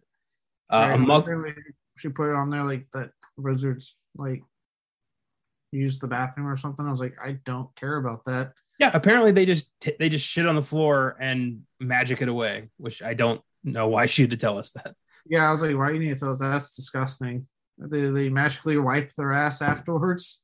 Why is there why are there toilets in Hogwarts Castle if that's how they handle it? Uh, Do Muggle? I guess that's for the Muggleborns. Muggleborns, the Muggleborns have to shit in the toilet. They don't get the privilege of whisking it away. I was reading a funny like thing about how like um Muggleborns like show up to Hogwarts with like uh you know a three subject notebook and like actual pens and they get in trouble for not adhering to the aesthetic. Mom sends a message of like I'm not making my child carry like 6 feet of parchment around just cuz you think it looks better for your castle setting. He has a notebook. like you know they've had to deal with that. Yeah, there's a lot of things I feel like we don't talk about enough. I'm waiting for like J.K. Rowling to start just revealing like the sex lives of like witches and wizards on that thing. Like it's going to happen one day. She'll be like, so if you're wondering how that works, I'll be like, I figured it worked like anything else, but I guess now I, I have to know the details. I guarantee you, no wizard has ever given, or no witch has ever given birth. They just magic the baby, and it's it's out there. They like Accio that thing right out. They can just keep their tone bodies at all times. Well, no, they still get pregnant. They just when it's time when the water breaks, they're not pushing that thing out. It teleports out of their vagina. Yeah, I bet it does. I bet they just use you know the Engorgio spell. It turns into like a fucking train tunnel, and they just walk in there and grab the baby. That's probably how it works. Jesus Christ. Uh, but what I was going to say is that on Pottermore, she she posted something a while back about what happens when Muggles try to do magic, and apparently they die horrific deaths. Like a Muggle who tries to use a wand will like turn into like bugs or something. Like it's fucking crazy. What the fuck? Yeah. So I was thinking like, oh, Jacob's going to use this wand and it's going to kill him brutally, but he's going to save somebody. That's what I thought was going to happen. If that case, Dumbledore would be a fucking dick. He is a dick. You, we've seen him be a dick many times. I mean, the entire Harry Potter franchise is him basically raising this kid to die at the right time and never tell him. I mean, yeah, that's not a dick. That's just fulfilling destiny. That's a dick. He's an, he's an agent of destiny. Of And he let. Snape just bully this child because he looks vaguely like the kid who bullied him in high school. yeah, it's only right. Uh, what else we got? Um, trying to conquer the world. That's a big one. Yeah, nothing wrong with that either. Look, I dug my hole with my comment already. I'm just going to dig further. So I find ways to dig holes with some kind of comment in almost every episode. I know. Believe me, I know. there's podcasting, and then there's podcasting with you. Makes me glad we're not like famous right now because I've gotten us can- I would have gotten us canceled so quick. Oh, you're yeah. I'm I'm still holding out for. I'm hoping you say some horrific shit that gets us like a spotlight, and then you know, like no publicity or like bad publicity doesn't exist. You know that whole thing. Oh yeah, yeah. You believe what this movie podcast based out of San Antonio said? Like, check it out. ask said about me too. Like, well, no, wait, that's what I meant. I'm not condoning abuse, people. we get a. I would love like a. I would frame like a uh, a libel suit from Amber Heard or something like that. Or no, sorry, slander. In print, it's libel. Jameson taught me that. Oh yeah. I don't know. Just I think about that. Like we say some pretty off color shit sometimes, and one day it's gonna bite us in the ass, and I can't wait. Yeah. The joys of knowing only like 10 people listen to this. I know it's it's wonderful, and I know seven of them. Yeah. and I know that I know that I don't condone abuse at all. I just I'm not good at always wording my stuff. No, you're not LL Cool J. No. You're not. Hello, Cool J, and then the Char thing, which made sense in my head. And then I started like, oh, no, that came out bad. Hmm. You know what else came out bad? Fantastic Beasts: The Secrets of Dumbledore. Let's God, it, find out it why. underperformed. It underperformed. Oh, it did. It did. Um, badly when I saw 77 million. I was like, and then and then it was 193, which still not good for a 200 million dollar budget, but it's not 77 million. nah. Jude Law. How do you think he's doing as Dumbledore? I actually like him as Dumbledore, but I like Jude Law. I like Jude Law as well. I think there's something weird going on with his voice in this movie. You notice that his accent cracks a few times. no, I didn't. I was. I don't think I noticed that. To me, it seemed weird was that thing around his hand that just now gets brought up in this film. Now I'm like, well, wait. I don't recall them bringing that up in the second one. Also, That I did- forgot that too. You it, it- that did come up in the second one. God stole- damn it! he took that from Grindelwald. It's like a blood pact they made where they can't fight each other and it's unbreakable. And Dumbledore stole it. Now he's trying to find a way to break it. So I, I do remember that, but I I, I I understand why you don't. God damn it! Fair enough. Really blocked out that fucking crimes of Dingledorf, whatever the fuck it was called.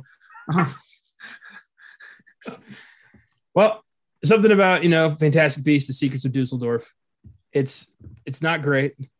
I probably won't watch it again. Um, what happened to Nagini, the snake lady?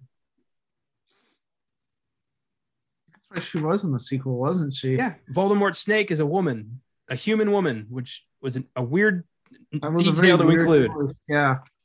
I was like, okay. She's not. What about the fact that Katherine Waterston is like a cameo and that's it? I'm like, what the fuck? to be fair, I never, I don't really care for her as as a performer. I think she's boring. yeah, but it's just like you're going to build up this love supposedly, and then she's like not in the movie. That is weird. That is weird. I agree. I also thought Queenie got off pretty easy for, you know, betraying all her friends to join a dark wizard, and then all of a sudden now they're just getting married. Like all is forgiven. Yeah, I was like, okay. But that whole thing with her in the thing and her in the bad group just felt weird. Yeah, it didn't really make a lot of sense. But then again, you know, none of this did. Why is Credence dying? Yeah, and I'm sorry, they're trying to make me make him sympathetic.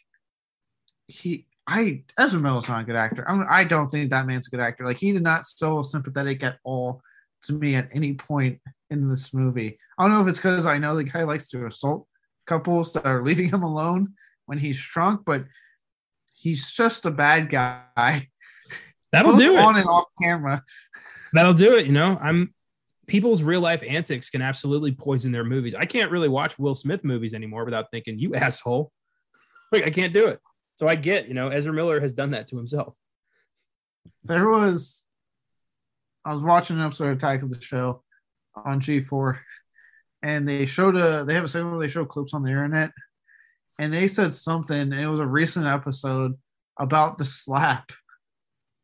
Oh, it was like this this dog puts a ball into like one of those automatic ball throws for them to like fetch with. Mhm. The dog stands in front of the damn thing.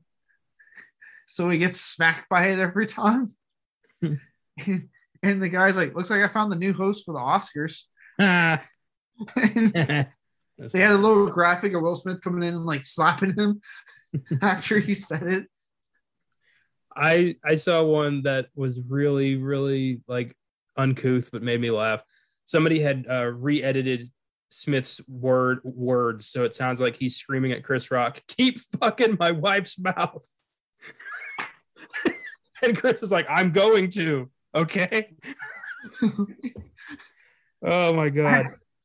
I saw one that was uh the scene from Scream 2 when she's getting stabbed and it's Will Smith's going, Keep your knives out of my wife. That's beautiful. Oh, anyway, it's Ah, true. You know, these antics can fuck up a an actor's on-screen persona, and to me, that happened a long time ago when Ezra Miller, you know, choked out that fan the first time. I don't have I don't have a three strikes law when it comes to people to be like being an asshole in Hollywood. It's a one strike law for me. I mean, I've never liked Ezra Miller. I've made that known. I don't like the guy. I don't think he's a good actor. I don't think he's really that good in this. Him being the hinge of the Secret of Dumbledore title, not the most surprising thing ever. I just went, okay. Well, I'm glad they didn't keep going with the nonsensical secret Dumbledore brother story they brought into Fantastic Beasts 2. Instead, you know, he's Aberforth's kid that he didn't know about. Like, okay. Yeah. Yeah, yeah. I'm like, all right, next, next thing, please. Like, I, I wasn't really, you know, invested in that. Um, I don't know. Like talk about and just because it got made a bigger deal because of the whole like they cut the scenes out of in China because you know they like to censor things there because it's a fucking communist communistic state for all you Mhm. crazy assholes that fucking think the shit going on in America is communistic. Try seeing what it's like in China. Um, but with that said, I felt like this film did not actually really fucking go there with the the whole relationship of Dumbledore being gay.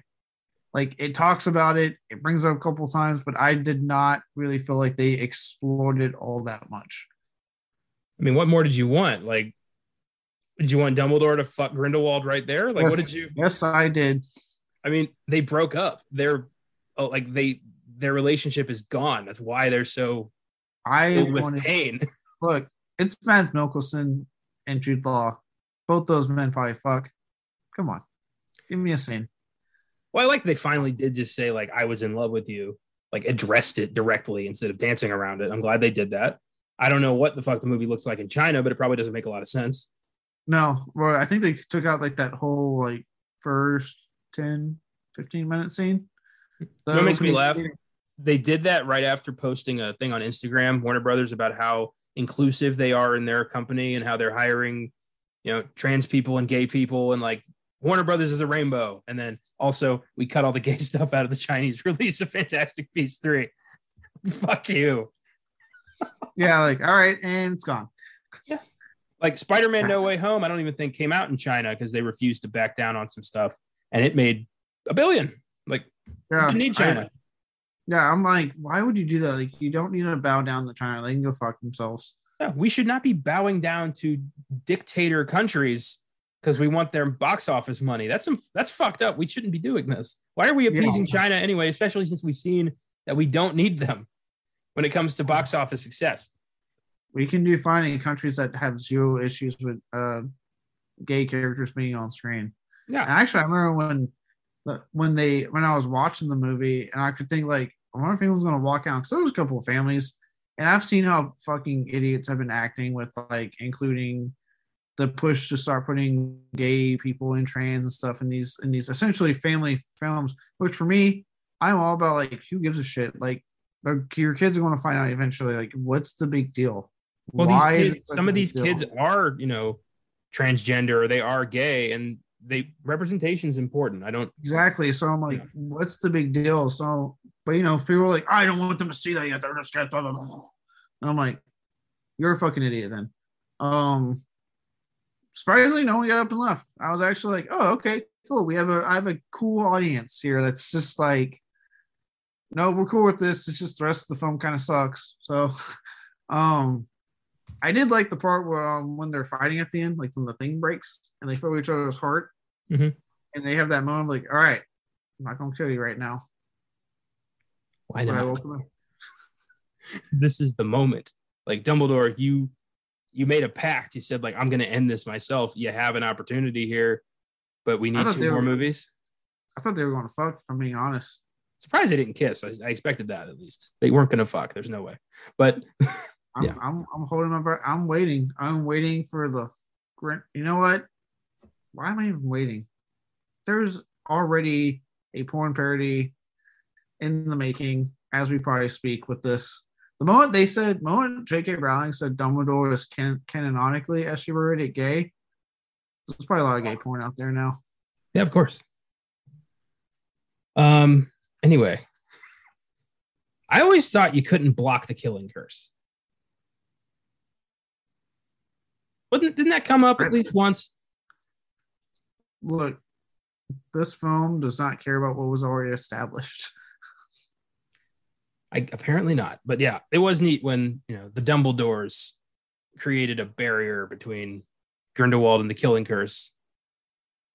Although, Yeah, that part, that part was cool. I did like that a lot. Um, where did like this, uh, I was just saying this international like alliance of wizards and this like one person who leads the wizarding world.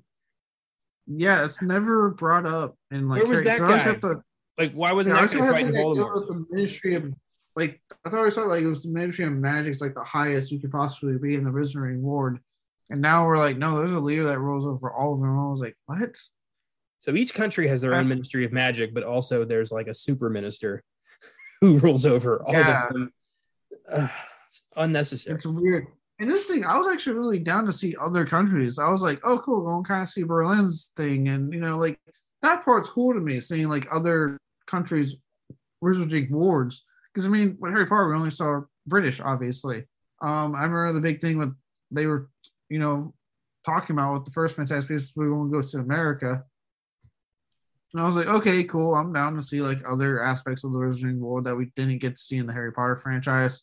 Yeah. But then they just took that and found a way to make that just the least exciting fucking thing ever. How was Grindelwald able to resurrect that dead creature? That was weird. Yeah, like this pet I mean, cemetery thought- shit. Would that work on people? Yeah, right. I, I well, apparently it was on a temporary because the thing died again. Um, I just thought the I just the whole storyline with this like they have to get this creature there on time was like the least exciting thing ever. And it's amazing to me that in a franchise supposed to be about Fantastic Beasts, they don't have a lot of Fantastic Beasts. It ran out of fuel. That whole, the whole, you know, plot of the Fantastic Beast ran out of steam after the first movie. But now they've established that as the franchise, so they have to keep figuring out a way for Newt and his creatures to be involved, and that's that's a bummer. Ah, weird. I liked, I did, I will say this, I liked the of supporting cast around Newt. Um, like I said, I do think Dan Fogler kills it in each movie. I think he's the only one that seems to try something. He did make me laugh a good amount of times in um in this particular installment because I felt like they actually utilized them better. Um, I did like the the the chick, uh, Professor Lally. I thought Yeah. she was really a really neat character that I literally the whole time until I saw it on IMDb on Wikipedia was like, oh, this is a cool new character. I like her. And it was like, oh shit, she was in the second one, wasn't she? Yeah, I, I I had the same reaction. I'm like, wait a minute, we've met this person. Sad. Um, yeah, I just don't. Uh, I don't feel any emotional connection to these movies as I did with the Harry Potter films. It's the same thing that happened with Lord of the Rings and The Hobbit. I just don't have the same investment. Uh, well, I think the issue is that both in both cases, except in like whereas I don't blame I don't blame Peter Jackson at all for the Hobbit because I I listened to the behind the scenes thing on that one. That was again Warner Brothers being fucking Warner Brothers and demanding three films, telling him no, you're not getting live action works this time. You have to CGI it. Like they were literally doing everything they could to just to be like nope, nope, and nope. And I was like, why would you do that? So after he gave you like the Lord of the Rings trilogy, that was all box office successes, all critically loved, all huge nominations. I think Return of King got a shit ton of wins, if I'm correctly, if I mhm. remember correctly. Like he gave you it all, and then you fucking hampered it all as much as you could for the Hobbit films. And I was like, so in the case of the Hobbit and Fantastic Beasts, they both show the fact that you have people that were doing it for the wrong reasons. They just wanted to make more money off of this IP, off this franchise. In the case of Lord of Rings, it was the studio. In the case of this, it was J.K. Rowling. That's true. Sorry, I was just reading up on Gellert Grindelwald. Uh, apparently, an aspect of the character I forgot about in the book, uh, Voldemort kills him because he refuses to give up the location of the Elder Wand. Like in the end, Grindelwald respected Dumbledore's memory and was like, "I'm not letting this Dark Lord conquer the world that should have been mine." What an interesting way to go. Okay. Is the movie he's just straight up like Dumbledore has it, and Voldemort takes off. Yeah. Uh, Dumbledore has it. Whew, that was easy. yeah, like I don't even need to kill this guy. Yeah. I do think it's hilarious that Grindelwald was in power for like five minutes. I mean, this big epic moment of like, now we go to war. I remember thinking, like, honestly, if you guys really had the balls, since you want to do two more films, you would have ended with him winning and having his big speech. And that would have led to the next film, like, oh shit, now we really got to take him down. He's in charge now. But instead, he gets it for like five minutes and then they quickly take the power away from him. And I'm like, God damn it. I thought it was hilarious that he didn't really fight it. He just kind of stood there like, "Oh no, I've been I've been figured out. What do I do next?" Yeah. maybe you know, killing the other candidates and taking over the world like like the dictator you claim to be. Made me think of like, you know, 1930s Germany. Hitler wins the election, probably some you know less than savory means. And as he's being sworn in, somebody's like, "Wait, we found more votes." It was actually this guy. Hitler's just going to stand there and be like, "Curses." I'll get you next time, Germany. Like, no, evil people gonna evil. Like this is Grindelwald's gonna take that shit over. It just made me laugh. Yeah. Stand by and be like, oh no, instead of maybe killing this creature that could give away his entire plan, he just lets it bow before Dumbledore. Yeah, which then tells me that like you clearly had no idea what you want to do with your next two films anyway, and your first plan was to do the exact same thing, which is another storyline of him finding a new way to get into power and them having to stop it again. I'm like, that I don't like that. That would have been boring. It made me laugh that they were talking about this the thing called the qilin, that it was uh like it bows before those of who are pure of heart, and that's so rare. Most of us aren't. And it finds two people later on in the movie, Dumbledore and then the, the Santos lady. So apparently yeah. it's not as rare as you think. it's apparently really easy. and apparently you can just deny it, like Dumbledore did. Yeah. I'm good. Thank you. Pull a Jon Snow. I don't want it. Even though he would be a great leader for this wizarding world that clearly needs one, and your ex boyfriend is trying to conquer, maybe step up to the plate. Just this is kind of your fault. Step up to the plate or fuck your boyfriend. Do your ex boyfriend. Sorry. Do one of the two here, Dumbledore, because that's what's going to win the day. I, I think they clearly need some like aggressive breakup sex to just get over one another. That's what I'm saying. Like, I may sound like a broken record, but I really think they just need to fuck. They do. It would help. I think it would save the world. Right? What if they just got like hot and heavy in the middle of that stage? Like during instead of the wizarding duel in the, the the mist as it was breaking, they just get into it, but then the mist breaks as they're still mid going at it. So then people are just like, what the fuck's going on right now? Considering the pretty stringent laws in the 20s about wizards like having relationships with muggles something tells me they are they they, they don't uh, exactly accept dumbledore and grindelwald's lifestyle. Just got this feeling that it may be a wizarding world. It's still the 1920s can you just imagine like the mist like the thing shadows and mist breaks and all they see is dumbledore just balls deep inside grindelwald going to town. They both get Avada Kedavra because that's like the worst crime you could you could commit in 1920s wizard world. They're like, oh my god, how dare thee! oh my god, just yeah, this movie sucked. These movies suck. I can't. I keep trying to find some silver linings, some reason to watch them again, and I can't find it. I can't. I've never like it's like I said, it's, it's such a different end of the spectrum it's like there's no middle ground that they found this. It's literally like here's Harry Potter made with love and commitment, and we love it, and we wanted more, and we we love the ending, and blah blah blah, right? And here's Fantastic Beast. They shit it out. There's no love, no care. We're literally sitting there going, please stop making it, just let it die. And at first, like, no, we got five films. Now they're like, watch this one, please. And maybe if you do, we'll give you the last two. If not, we'll we'll, we'll stop. Can't negotiate a hostage situation when the public doesn't give a fuck about the hostage.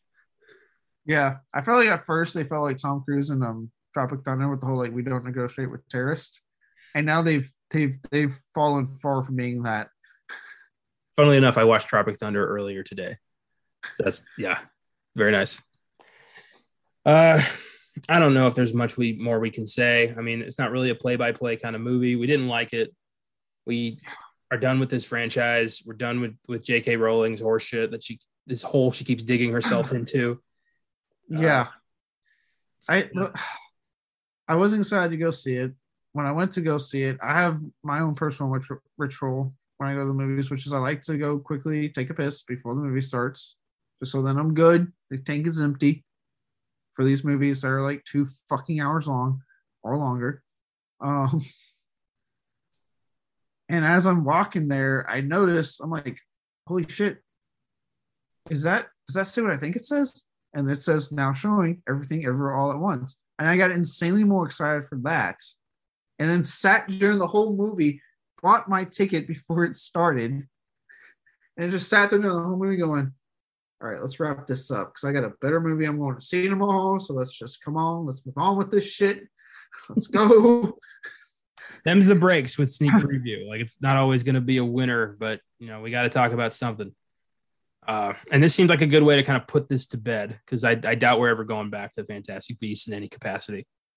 Uh, if if they are doing by what they said before this came out and they are legit ratings and see the box office performance, well, here's your opening weekend, guys. It underperformed.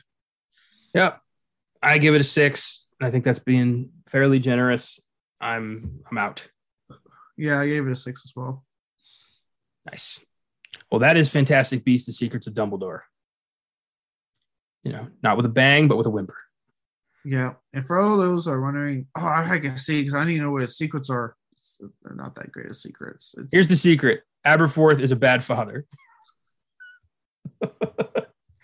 if you don't, if you weren't paying attention to J.K. Rowling's various in canon stuff now, uh, here's an here's another secret: Dumbledore's gay. If you didn't know that, that would if honestly if you've watched any if you've been paying attention to harry potter for the like past 10 years you you knew that so it's not that's no secret like the only big reveal You know- is that aberforth you know, Hmm? you know, someone went to that theater, and the moment they started doing that opening scene, he just went, "Oh my god!"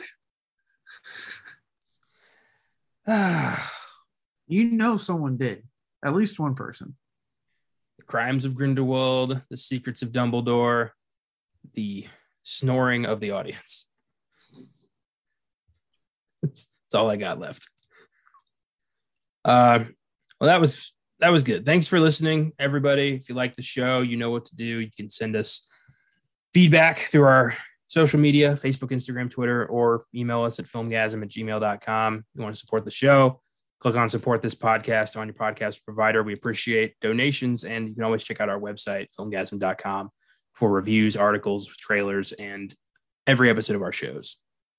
Next week is going to be uh, considerably more exciting. Uh, we have shit we actually want to see that we want to talk about. So we've got two epic films to discuss. First up, there's Robert Eggers' Viking epic, The Northman. Then there's the most meta film ever made, The Unbearable Weight of Massive Talent, starring Nicolas Cage as Nicolas Cage. Yes. Uh, I've been looking forward to both of these for years. I cannot wait. Yes, and real quick side note for those who are already looking ahead in Robert Eggers' career, I happened to see his interview on Attack of the Show today, and uh, they asked him what's next. And in case you're wondering, it's not Nosferatu. Last he said about that is that even he's losing hope it's getting made. Fuck. There's always like something happening right when he's getting close to getting it made. But what he did say was um when they asked me, he's like he's like, I can't tell you what I'm working on right now. So there is something epic coming from him after the Northman. It just unfortunately may not be Nosferatu. Well, that sucks, but I'm excited that, to see that he is working on something. I just hope it has the in the title and he continues the trend. Yeah, he will. The He- Witch, The Lighthouse, The Northman. I want him to do something like The Lamp, and it has nothing to do with the plot of the movie. that was kind of the lighthouse, wasn't it? There's a Lighthouse, okay? There's a lighthouse in it, but it's hardly about a lighthouse. But it's The Lighthouse. It's like the witch. There's a witch in it. It's hardly about a witch. So I bet the Northman. It's there's a Northman in it. Not about him. but there is, but it is the something though. Yeah. It's not a witch, it's the witch. It's the only witch in the movie until the very like last five seconds. There even is a witch. Could just be some rotten corn, driving him nuts. Love it. I doubt that. Black Phillip apparently was actually quite terrifying. So We already did The Witch. Otherwise, we would absolutely be doing The Witch this week. I know. God, such a good goddamn movie. Oh, Both it's them. terrifying. Witch and Lighthouse, fucking excellent films, both of them. Absolutely. And I'm sure The Northman is going to be a hat trick for Robert Eggers. I have zero fears about this one. This one's going to be a insane Viking epic. I'm looking forward to going berserk. Yeah, I can't I can't wait. Especially because I'm playing Assassin's Creed Valhalla, so I'm like, yeah, give me more Viking stuff. Nice. Do it. Um, as far as our other shows are going, don't miss Face Off on Wednesday's Filmgazm. Next on Fridays Beyond the Bad and The Lighthouse on Oscar Sunday. Have a great week. Keep watching movies.